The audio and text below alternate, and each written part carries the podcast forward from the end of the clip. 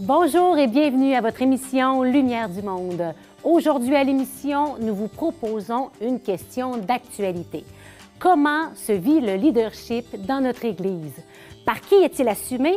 Que pouvons-nous faire pour qu'il soit davantage partagé? L'Église initie justement une grande consultation universelle sur le sujet, ce que l'on appelle un synode des évêques. Un synode des évêques? Qui est de mieux placé pour nous en parler que nos trois évêques? Ils nous ont justement invités chez eux pour en discuter de façon plutôt relaxe autour d'un café. Dans sa chronique, notre directrice des communications, Valérie Roberge-Dion, nous parle de la place qui vous revient en Église. Finalement, nous discutons avec sœur Nathalie Becquart, qui est à Rome. Elle est actuellement sous-secrétaire du Synode des évêques et a même le droit de vote, une première pour une femme. Mais avant tout, nous accueillons en studio Padre Coach. Oui, l'abbé Jean-Philippe Auger n'est pas seulement prêtre, il possède aussi une formation en coaching de leadership. Bonne émission!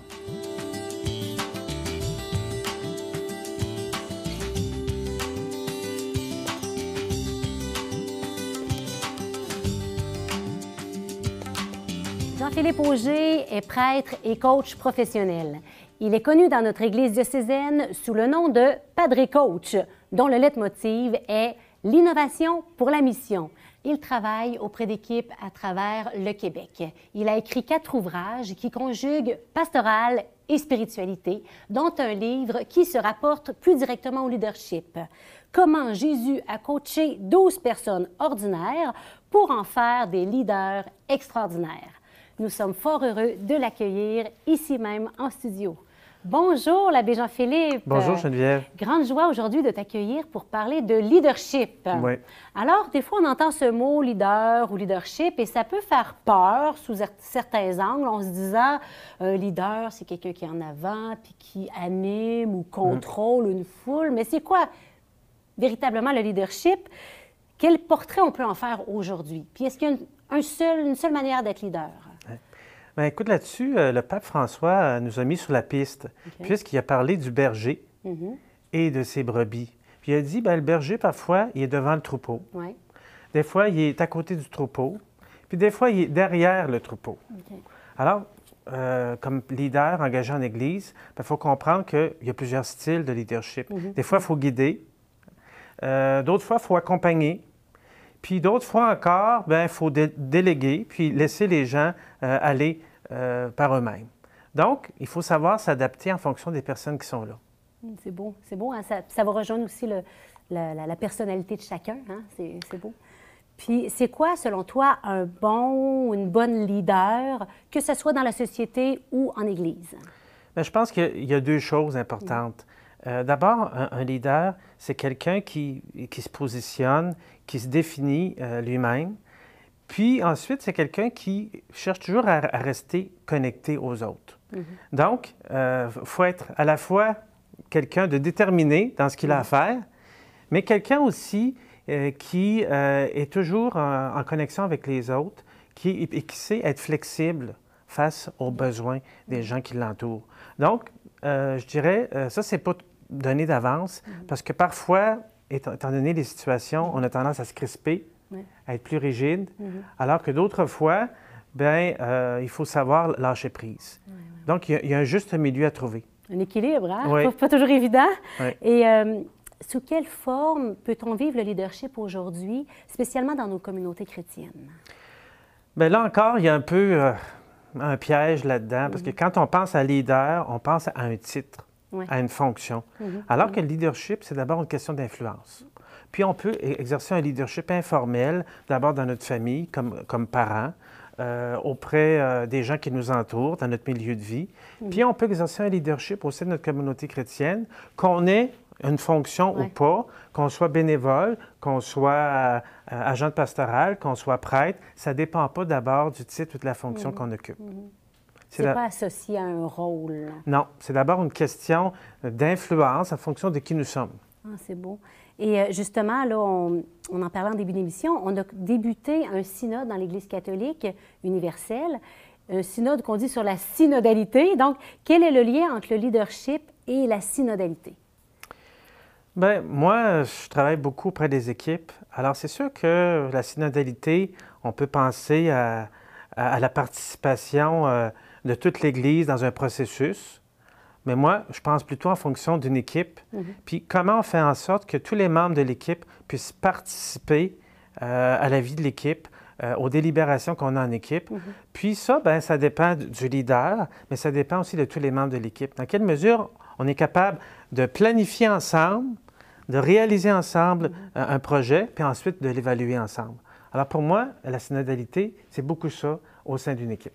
Un vrai travail d'équipe. Effectivement. Un vrai travail d'équipe. Est-ce qu'il y a autre chose qui te vient par rapport au leadership que tu aimerais laisser, j'allais dire, comme héritage, mais comme pensée à tous ceux et celles qui nous écoutent? Bien, je dirais le leadership, ça découle de qui l'on est.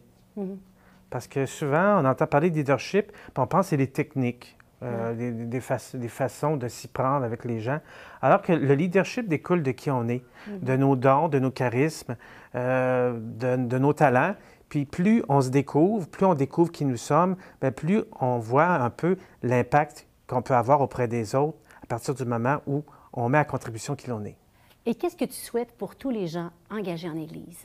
Bien, moi, je leur souhaite vraiment d'investir sur leur propre croissance personnelle, d'investir sur leur développement comme leader, parce que le principal outil dont ils disposent entre les mains, c'est eux. Alors, à partir du moment où ils travaillent sur eux-mêmes, eh bien, ils donnent une chance à plein de gens aussi de grandir puis de se développer. D'être entraînés dans cet élan de croissance. Exactement, tout à fait. Un grand merci, l'abbé Jean-Philippe, de nous avoir partagé toutes ces belles réflexions sur le leadership puis comment c'est quelque chose qui est en nous puis qui est appelé à rayonner simplement avec ce qu'on est. Effectivement. On est appelé à rayonner avec ce qu'on est. Merci. Merci beaucoup. Et merci pour ton rayonnement à toi, merci pour ton enthousiasme à nous partager tout ça et à faire en sorte que toute innovation soit bonne pour la mission. Pour le motive. À bientôt. Merci. Le cardinal Lacroix, Monseigneur Pelchat et Monseigneur Laliberté nous reçoivent chez eux. Et ils ont accepté avec plaisir qu'on les filme dans un contexte bien différent que d'habitude. Ils discutent avec nous de ce fameux synode des évêques qui a un impact jusque chez nous.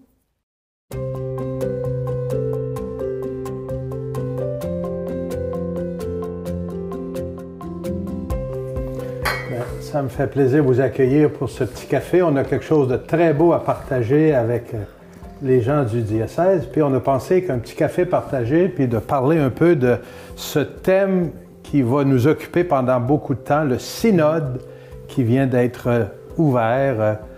C'était la bonne façon de le faire. Alors, bienvenue. Merci. Merci. Ça nous fait plaisir de vous accueillir chez nous, à l'Archevêché de Québec, la résidence ici dans le Vieux-Québec, où habitent les évêques et plusieurs autres prêtres et personnes qui travaillent au service du diocèse. Aujourd'hui, on vient de vous parler d'un thème absolument merveilleux qui va occuper beaucoup d'espace dans la vie de notre Église au cours des prochaines années, le synode. Peut-être un mot que vous ne connaissez pas beaucoup. On aura l'occasion avec Mgr Martin et Mgr Marc d'en parler.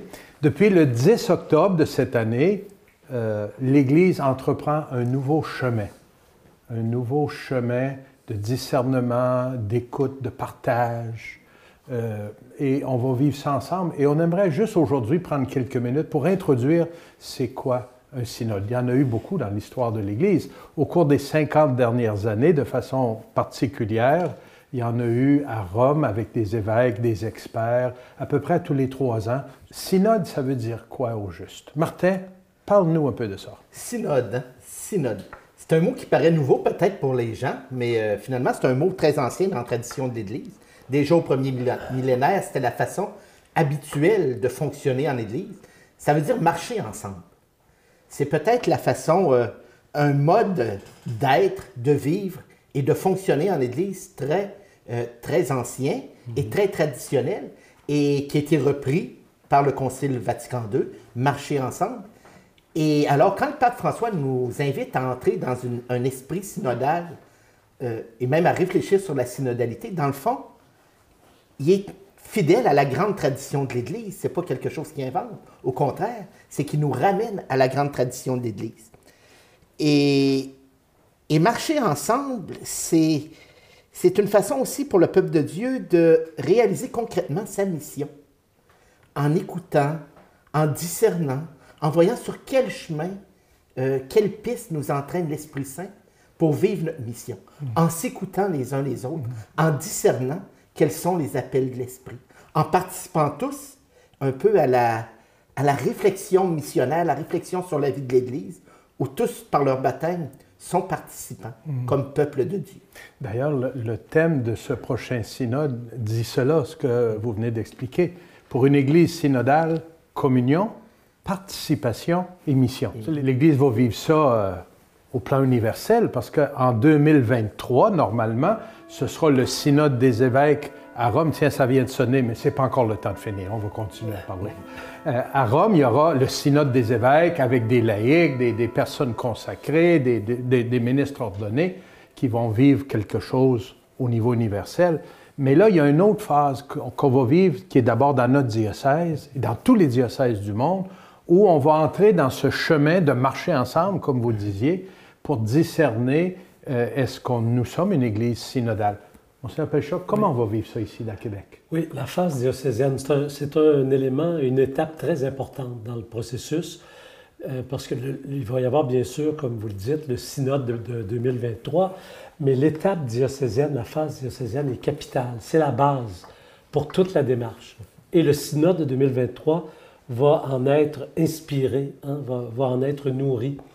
On a déjà vécu dans le diocèse, comme vous le disiez tantôt, un synode diocésain en 1995. C'est un long chemin aussi, de 1992 jusqu'au printemps 1995, qui a été vécu.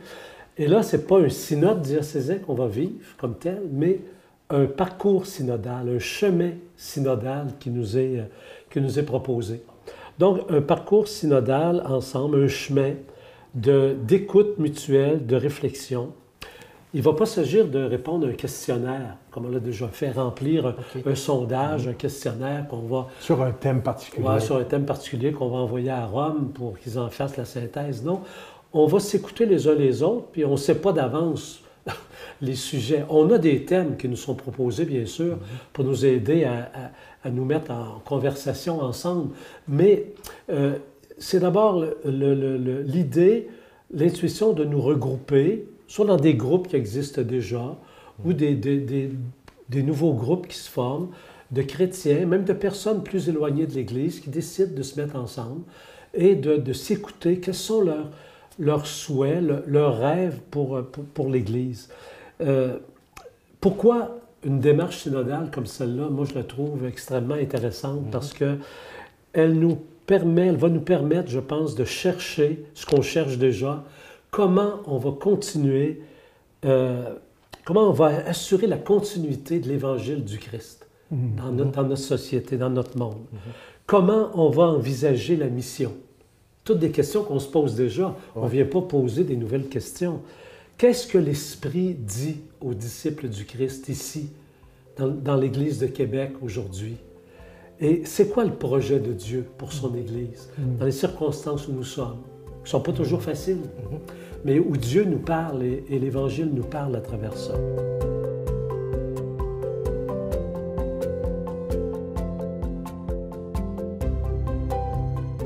Beaucoup de personnes, on sait qu'on est tous surchargés de travail. L'invitation à entrer dans une démarche synodale nous arrive. Comment on va faire ça? Est-ce qu'on a le temps?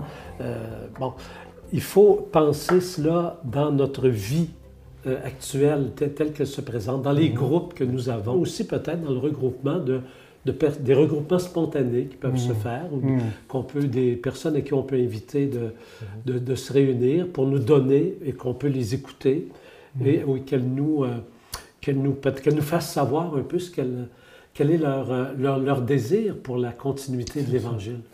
Vous avez compris, Monseigneur Pelchat, c'est très important ce qu'il vient de dire, que vous serez appelés, invités à participer, à entrer dans ce processus. Que vous soyez dans un groupe ou dans aucun groupe, que vous soyez engagé en paroisse ou pas, que vous soyez dans une activité ou l'autre, vous regroupez avec d'autres et vous demandez, est-ce que nous vivons, nous, d'une façon synodale? C'est-à-dire, est-ce que véritablement nous sommes en communion entre nous et avec Dieu? Ce qu'on vit, on partage ensemble. On est ensemble des compagnons sur la route de la mission. Est-ce que notre vie est orientée vers la mission que le Christ nous confie d'annoncer l'Évangile et d'en témoigner au cœur du monde?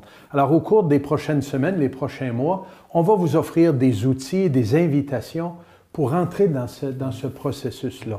Alors, c'est un début. On vient de commencer le 10 à Rome. Le Saint-Père a lancé l'ouverture de ce synode. Habituellement, l'ouverture du synode se faisait à Rome et tout le monde était là pour le vivre, mais là, c'est un long processus, comme on vient de dire. Alors, c'est ouvert et dimanche, le 17 octobre, on lance dans notre diocèse de Québec et dans tous les diocèses du monde ce premier discernement, cette première phase qui va nous aider à aller plus loin. Ensuite, on verra au plan provincial, au plan de tout le Canada, au plan du continent pour en arriver à l'Église universelle. Ce n'est pas, comme vous dites, une tâche nouvelle qui s'ajoute, c'est une expérience à vivre. C'est ça. Et qui va nous aider à prendre le pouls. Est-ce que vraiment nous sommes en communion? Est-ce qu'on s'écoute en Église? Est-ce qu'on s'écoute? Ça, c'est donc important pour le pape François. Dans son homélie, le 10, là, pour l'ouverture à Rome, il disait ça. Premier mot, c'est la rencontre et l'écoute. Se rencontrer, s'écouter profondément. On va essayer de faire ça entre nous, ici. Écoutez, on a encore beaucoup de choses à partager avec vous, mais ce sera pour une autre fois. Il nous reste des biscuits. Nous, on va continuer ici encore un bon moment ensemble et du café. Mais pour vous, ce sera lors d'une prochaine rencontre. À la prochaine. Un petit biscuit? Un petit biscuit, bien oui, merci. Voilà. Bonne route. Bonne route et bon synode. Avec nos provisions. Avec nos provisions. En merci. À la prochaine.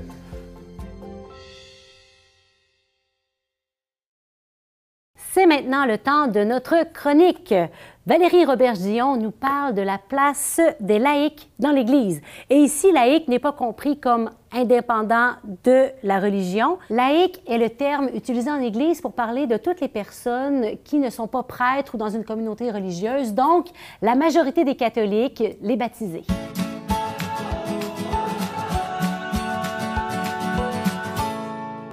Bonjour Valérie. Allô Geneviève. Alors, je suis contente de m'entretenir avec toi aujourd'hui, qui est une femme et une directrice de service, ici même au service diocésain de l'Église catholique de Québec. Et j'aimerais justement qu'on parle de la place des laïcs au sein de cette organisation, j'allais dire. Donc, commençons par le diocèse de Québec. Concrètement, là, comment ça se passe? C'est quoi l'organigramme? Bien, c'est assez simple, hein? Il y a l'archevêque avec ses évêques auxiliaires. Oui. Il y a un, deux, trois vicaires, des vicaires qui l'aident dans ses tâches de la vie de tous les jours, qui l'aident à remplir sa mission. Il y a des conseils, donc des gens, le nom le dit, qui sont là pour le conseiller. Moi, je suis sur le conseil de l'archevêque pour l'aider à penser à l'orientation du diocèse. Ensuite, pour l'opérationnel, il y a des comités. Et là, il y a des gens de tous les horizons qui se retrouvent sur les comités. Moi, je fais partie du comité de gestion. Moi, je suis directrice des communications. Au diocèse, il y a 5 services, les communications, les ressources humaines, l'administration, la pastorale, puis le service du droit. Alors, ensemble, on travaille pour appuyer l'archevêque dans sa mission, à déployer sa mission, puis à assurer la vitalité de nos communautés chrétiennes. Ça fait pas mal de monde, hein? Mais ça fait surtout un beau travail d'équipe. Hein? Je pense que c'est un mot qui tient à cœur et je comprends, moi aussi, le travail d'équipe. Et justement, dans tout ça, dans cette grande équipe, si on veut, est-ce qu'on retrouve une plus grande proportion de prêtres, de religieux ou religieuses, de laïcs? Comment ça se départage, tout ça? C'est intéressant. Moi, je connaissais pas beaucoup l'organisation diocésaine avant d'y entrer, là, il y a 2 ans. Puis je constate qu'il y a des gens de tous les horizons. Il y a beaucoup de laïcs. Il y a beaucoup de femmes aussi. Ça peut être intéressant de le noter. Je comptais tout à l'heure les directeurs adjoints des différents services au diocèse. Il y a 6 femmes et 2 hommes. C'est intéressant de le noter. La parité dont on parle souvent, là-haut, pour le même. Donc, et cette confiance faite aux laïcs, est-ce que c'est quelque chose que tu as observé dans d'autres expériences d'Église? Oui. Si je me replace 15 ans derrière, je passais au Congrès eucharistique international où je faisais partie d'une bande de jeunes. On nous donnait pas mal carte blanche pour organiser certains volets du Congrès. Ça a été formateur, ça a été mobilisant. Tous les gens qui se retrouvaient sur ce travail-là sont encore impliqués aujourd'hui en Église. Donc, c'est une confiance qui a laissé des traces puis qui nous a amené beaucoup de... d'ouverture d'esprit, puis de désir de collaborer en Église un peu plus largement que notre premier cercle, mais avec des gens différents de nous, ce qui est une grosse plus-value, je trouve. Ah, c'est beau, hein? Cette confiance qui donne le goût de s'engager, finalement. Hein? Oui, oui. Et puis, ce phénomène, je crois, il s'est décuplé au fil des années. Hein? Et puis, on sent qu'il y a un appel à la sensibilisation, puis surtout à la participation de chaque baptisé dans les communautés chrétiennes, dans les milieux. Comme si l'organisation de la vie de notre Église, la communauté chrétienne, est appelée à plus reposer seulement dans les mains de quelques spécialistes. C'est comme ça que je le sens. Encore la semaine passée, je recevais de ma paroisse une invitation à s'impliquer pour la catéchèse des petits parce que sinon, il n'y en aura pas. Alors, le message passe sous différents angles.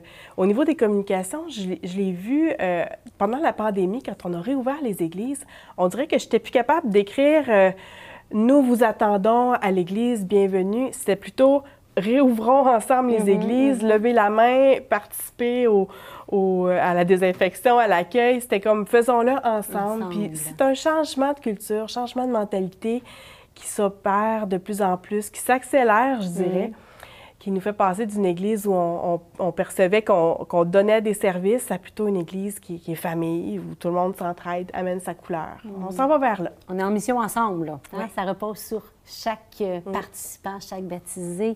Merci, Valérie. C'est beau de voir comment c'est positif, justement, de voir ces changements de mentalité qui se font tout doucement pour qu'on devienne, comme tu disais, une église famille. Hein?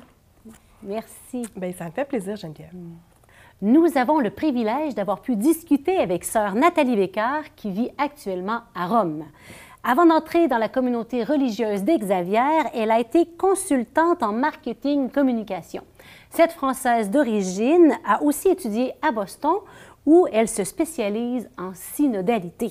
Elle s'est investie dans l'accompagnement des jeunes. Le 6 février 2021, elle est nommée sous-secrétaire du Synode des évêques avec droit de vote, une première pour une femme. Voilà une femme qui vit d'une manière bien particulière ce synode et qui a accepté avec grande joie de rencontrer pour nous notre journaliste Amélie Martineau-Lavallée grâce à Zoom.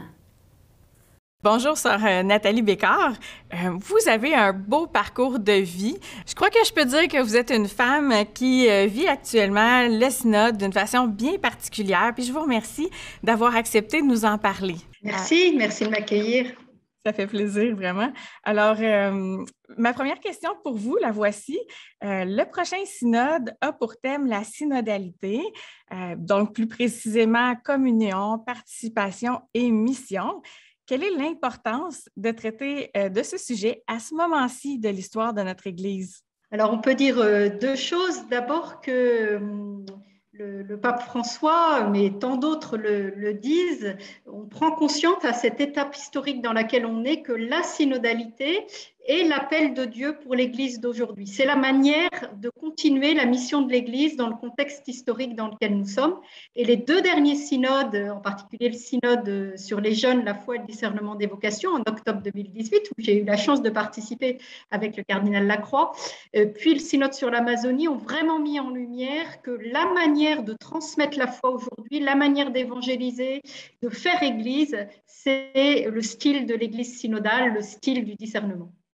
Donc, comment est-ce que la démarche actuelle, qu'on a commencée là, dans la phase diocésaine, par exemple, s'inscrit dans cette démarche plus large de l'Église? Alors, on voit bien que du coup, on est tous en chemin et le but de ce synode pour toute l'Église qui se vit depuis une semaine dans tous les diocèses du monde, donc aussi dans votre diocèse, c'est la conversion synodale de l'Église. Voilà. Et ça, c'est personne tout seul qui peut le faire. C'est toute l'Église qui doit bouger et en même temps, chacun avec son histoire, ses priorités missionnaires. Donc, c'est très beau. Moi, j'ai contemplé et beaucoup rendu grâce pour avoir vu le dimanche dernier tous ces diocèses partout dans le monde ouvrir la phase diocésaine du synode de manière très créative avec des célébrations, diverses démarches. Voilà. Donc, ce que vous vivez dans votre archidiocèse, c'est le même mouvement, c'est le même esprit, l'Esprit Saint qui souffle, l'esprit du Concile Vatican II qui souffle partout dans le monde et ça nous met ensemble en communion. Comment est-ce que cette démarche peut nous aider et puis peut aider les baptisés de tous les horizons à s'impliquer davantage dans toutes les dimensions de la vie de l'Église? Alors en fait, cette démarche, elle a pour but de nous aider tous à vraiment voir l'Église et vivre l'Église comme le peuple de Dieu, un peuple de baptisés où tous, quel que soit leur âge, leur vocation, leur position, leur rôle, tous marchent ensemble à l'écoute les uns des autres pour écouter l'Esprit Saint. Et donc, c'est voir et vivre l'Église comme ce peuple de pèlerins missionnaires où tous sont appelés à être acteurs, protagonistes, à donner leur voix, à prendre part à ce cheminement, parce que nous sommes tous, comme baptisés, des disciples missionnaires. Donc, c'est prendre conscience que la mission de l'Église, elle ne peut pas se continuer simplement par quelques-uns. C'est nous tous qui sommes responsables de l'annonce de l'Évangile dans le monde d'aujourd'hui avec tous ces défis. Merci. Vous avez œuvré auprès des jeunes. Comment est-ce que vous pensez que l'expérience du synode peut rejoindre les jeunes aujourd'hui? Puis, qu'est-ce que vous leur diriez là, aux jeunes pour les motiver à participer? Alors déjà, ce qu'on a compris, en particulier à travers l'expérience du synode des jeunes, si vous voulez, c'est que la manière pour les jeunes de se sentir partie prenante de l'Église, de suivre le Christ et de faire communauté, c'est d'être acteur, protagoniste. Ils sont moteurs de synodalité. On le voit bien dans plein d'organisations, ils ont envie de faire les choses avec d'autres. Ils ont un rôle très important à jouer dans ce synode parce qu'ils apportent aussi leur esprit, leur expérience, leur créativité, leur initiative. L'enjeu d'une église synodale, c'est que ce soit une église vraiment relationnelle, inclusive, où tous participent. Et les jeunes, c'est ce qu'ils demandent. Ils demandent à l'Église d'être authentique, cohérente. Et donc, on compte sur eux parce qu'ils sont moteurs de cette transformation synodale.